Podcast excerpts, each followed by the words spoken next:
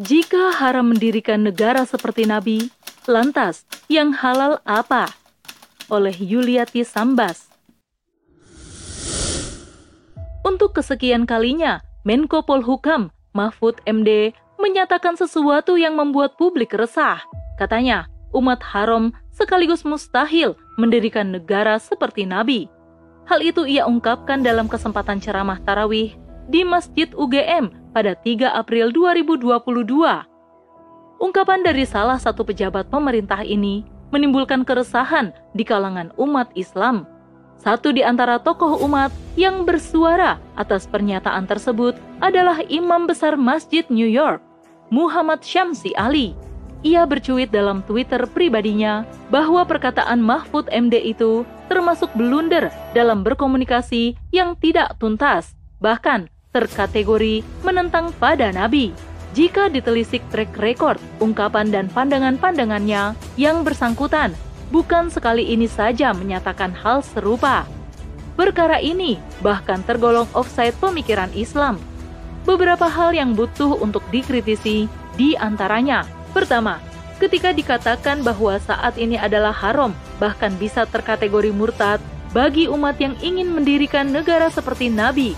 Alasannya karena tiga pilar pemerintahannya dikerjakan oleh Nabi sekaligus, yakni eksekutif, legislatif, dan yudikatif. Ungkapan selanjutnya bahwa kini Nabi telah tiada, masa kenabian pun sudah berhenti sepeninggal beliau Shallallahu Alaihi Wasallam, maka itu artinya sistem pemerintahannya pun mustahil dapat dijalankan oleh umatnya. Menurut hemat penulis, berdasarkan logika saja, sungguh pernyataannya tidak masuk akal. Kita bisa dapati ketika, misalnya, pencetus demokrasi di masa Yunani, Cleisthenes, telah wafat Apakah negara berasas demokrasi menjadi sesuatu yang mustahil didirikan? Buktinya hari ini, jauh sepeninggal Cleisthenes, tak sedikit negara-negara di dunia yang mengadopsi sistem pemerintahannya. Atau di saat pencetus ide sosialisme komunis, Karl Marx dan Friedrich Engels telah meninggal, tidaklah berarti apa yang dicita-citakan mereka terkubur bersama jasad keduanya. Sementara dari sisi syariat, umat menyadari betapa Rasul telah wafat, namun risalah yang didakwahkan dan ditegakkannya semua telah sempurna, termaktub, bahkan terkodifikasi sedemikian rinci dan jelas di dalam Al-Quran dan As-Sunnah. Keduanya adalah pedoman bagi umat sepeninggal Rasulullah untuk bisa meneladani setiap ajarannya. Kita tentu teringat dengan penggalan momen sejarah pada saat Abu Bakar Siddiq mengingatkan Umar bin Khattab di hari wafatnya sosok penyampai wahyu. Abu Bakar mengutip satu ayat Al-Quran, surat Ali Imran ayat 144 yang isinya mengingatkan dalam bentuk pertanyaan retoris bahwa ketika Nabi wafat, apakah mukmin berhak untuk berbalik ke belakang atau kufur terhadap ajarannya? Kedua, dahulu masih kata Profesor Mahfud, negara dipimpin oleh Nabi dan menjalankan hukum langsung dari Allah. Maka, ketika kenabian tidak ada lagi, sistem bernegara diserahkan pada hasil ijtihad dari umatnya pada setiap masanya. Dan sistem kenegaraan yang hari ini diberlakukan di Indonesia maupun negara-negara muslim lainnya adalah bentuk ijtihad. Hal tersebut dalam rangka menyesuaikan kebutuhan dan kondisi setiap zaman dan wilayah. Bahkan, masih kata yang bersangkutan, terdapat perbedaan antara sistem khilafah yang diberlakukan di masa Khulafaur Rasidin hingga kehilafahan Utsmaniyah. Menanggapi hal ini, mungkin profesor lupa, pura-pura lupa, atau berusaha lupa bahwa setiap masa kehilafahan, meski boleh jadi dalam hal proses pemilihan pemimpin pemerintahan terdapat perbedaan, namun khalifah-khalifah yang diangkat senantiasa memiliki satu koridor sistem pemerintahan yang sama, yakni dengan menerapkan prinsip syari berupa kedaulatan di tangan syara. Bukti historis memperlihatkan betapa setiap masa kehilafahan hingga 14 abad lamanya, semua melegislasi hukum berdasarkan Al-Quran dan As-Sunnah semata. Sementara hari ini, bagaimana mungkin dipandang sebagai hasil ijtihad jika produk hukum yang diberlakukan oleh sistem pemerintahan yang ada justru menafikan syariat. Contohnya adalah ketika negeri-negeri Muslim yang hari ini tidak menganut sistem pemerintahan yang dicontohkan Nabi, maka bisa dilihat syariat-syariat Allah diabaikan, dijauhkan, hingga dikriminalisasi. Dalam hal ini semisal riba dan miras dipandang legal, sementara Allah menetapkannya haram. Kewajiban jihad, dakwah, dan beberapa syariat lain kerap dikriminalisasi. Dalam perkara lain, bahwa aturan-aturan Allah hanya diposisikan sebagai pilihan, bukan satu-satunya rujukan. Semisal syariat sholat, puasa, zakat, berjilbab bagi muslimah, dan seterusnya. Ketiga, perihal pandangan yang bersangkutan ketika mengungkapkan bahwa yang terpenting dalam mencontoh Nabi itu adalah mengambil substansi ajarannya dan meraih makosid asyari atau tujuan diberlakukannya syariat, bukan sistem atau formal simboliknya. Ini tentu pandangan yang batil dan membahayakan. Bagaimana tidak? Hal tersebut akan mengarahkan umat berpemikiran liberal, asalkan dirasa sudah teraih makosid asyari.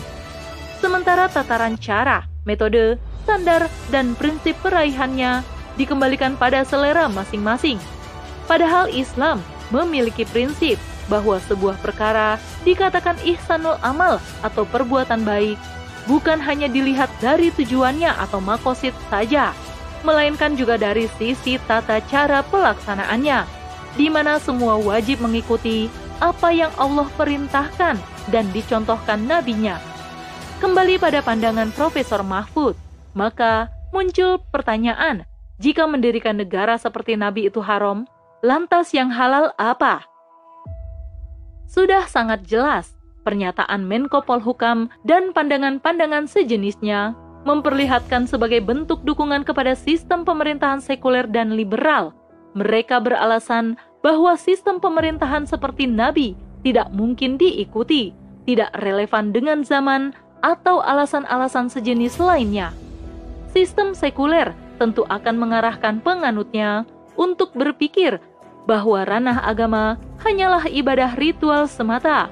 Adapun persoalan dunia, termasuk mendirikan negara dan sistem pemerintahan, dikembalikan pada manusia dalam menentukan pilihannya. Jadilah hukum-hukum Allah terkait urusan dunia dipinggirkan.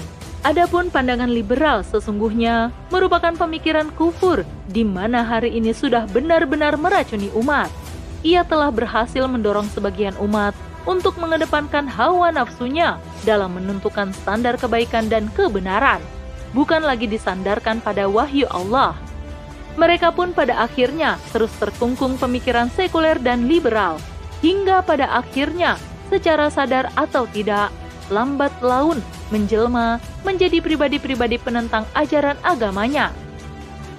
Dari apa yang telah diuraikan di atas, maka sebagai muslim tentu sebuah hal urgent menyadari kesalahan mendasar pandangan ini, sekalipun pandangan nyeleneh dan bertabur kebatilan tersebut keluar dari lisan seseorang yang dipandang terhormat di mata masyarakat. Jika batil, maka wajiblah bagi setiap mukmin untuk meluruskannya dan memahamkan pada umat letak kebatilannya. Hal tersebut dilakukan sebagai upaya amar ma'ruf nahi mungkar, wujud dari kasih sayang antar mukmin. Semua muslim tentu menghendaki setiap perilaku, perkataan, dan ketetapan Nabi Muhammad Wasallam menjadi teladan yang wajib diikuti, termasuk juga dalam perkara mendirikan negara Islam. Itu karena semua yang dicontohkan Rasulullah Shallallahu Alaihi Wasallam berasal dari Allah Subhanahu Wa Taala. Didirikannya negara yang dicontohkan oleh Nabi Shallallahu Alaihi Wasallam adalah dalam rangka menjawab perintah Allah Subhanahu wa taala. Selain itu, juga sebagai metode baku dalam menegakkan semua syariatnya. Al-Imam Al-Ghazali dalam kitab Ihya Ulumuddin menjelaskan bahwa agama dan kekuasaan atau negara itu seperti saudara kembar. Agama diibaratkan fondasi sebagai pengokoh bangunan keislaman.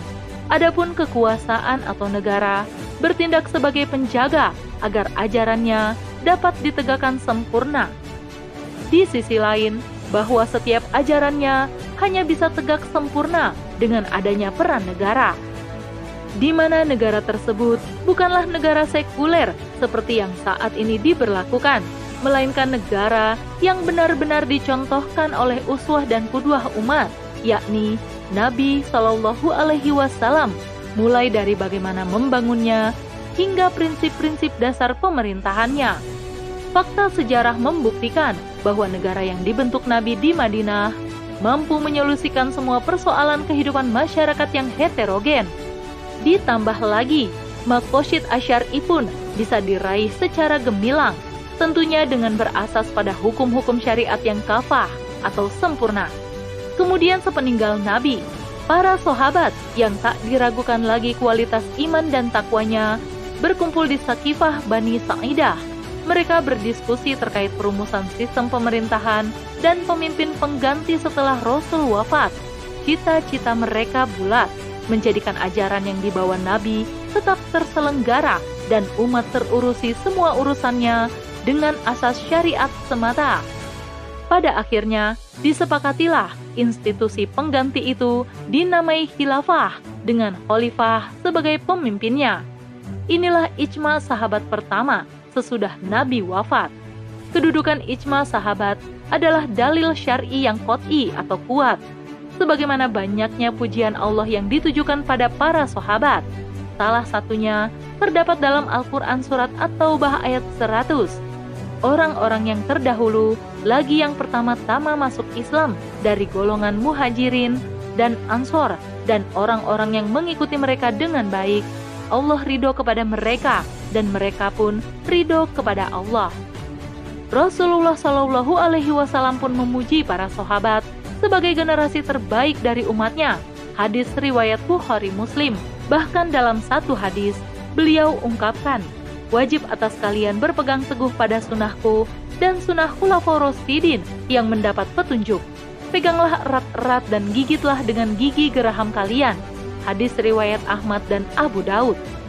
Kesimpulannya, bahwa mendirikan negara seperti Nabi itu adalah perkara yang wajib dan sangat dibutuhkan umat. Wallahu a'lam bishawab.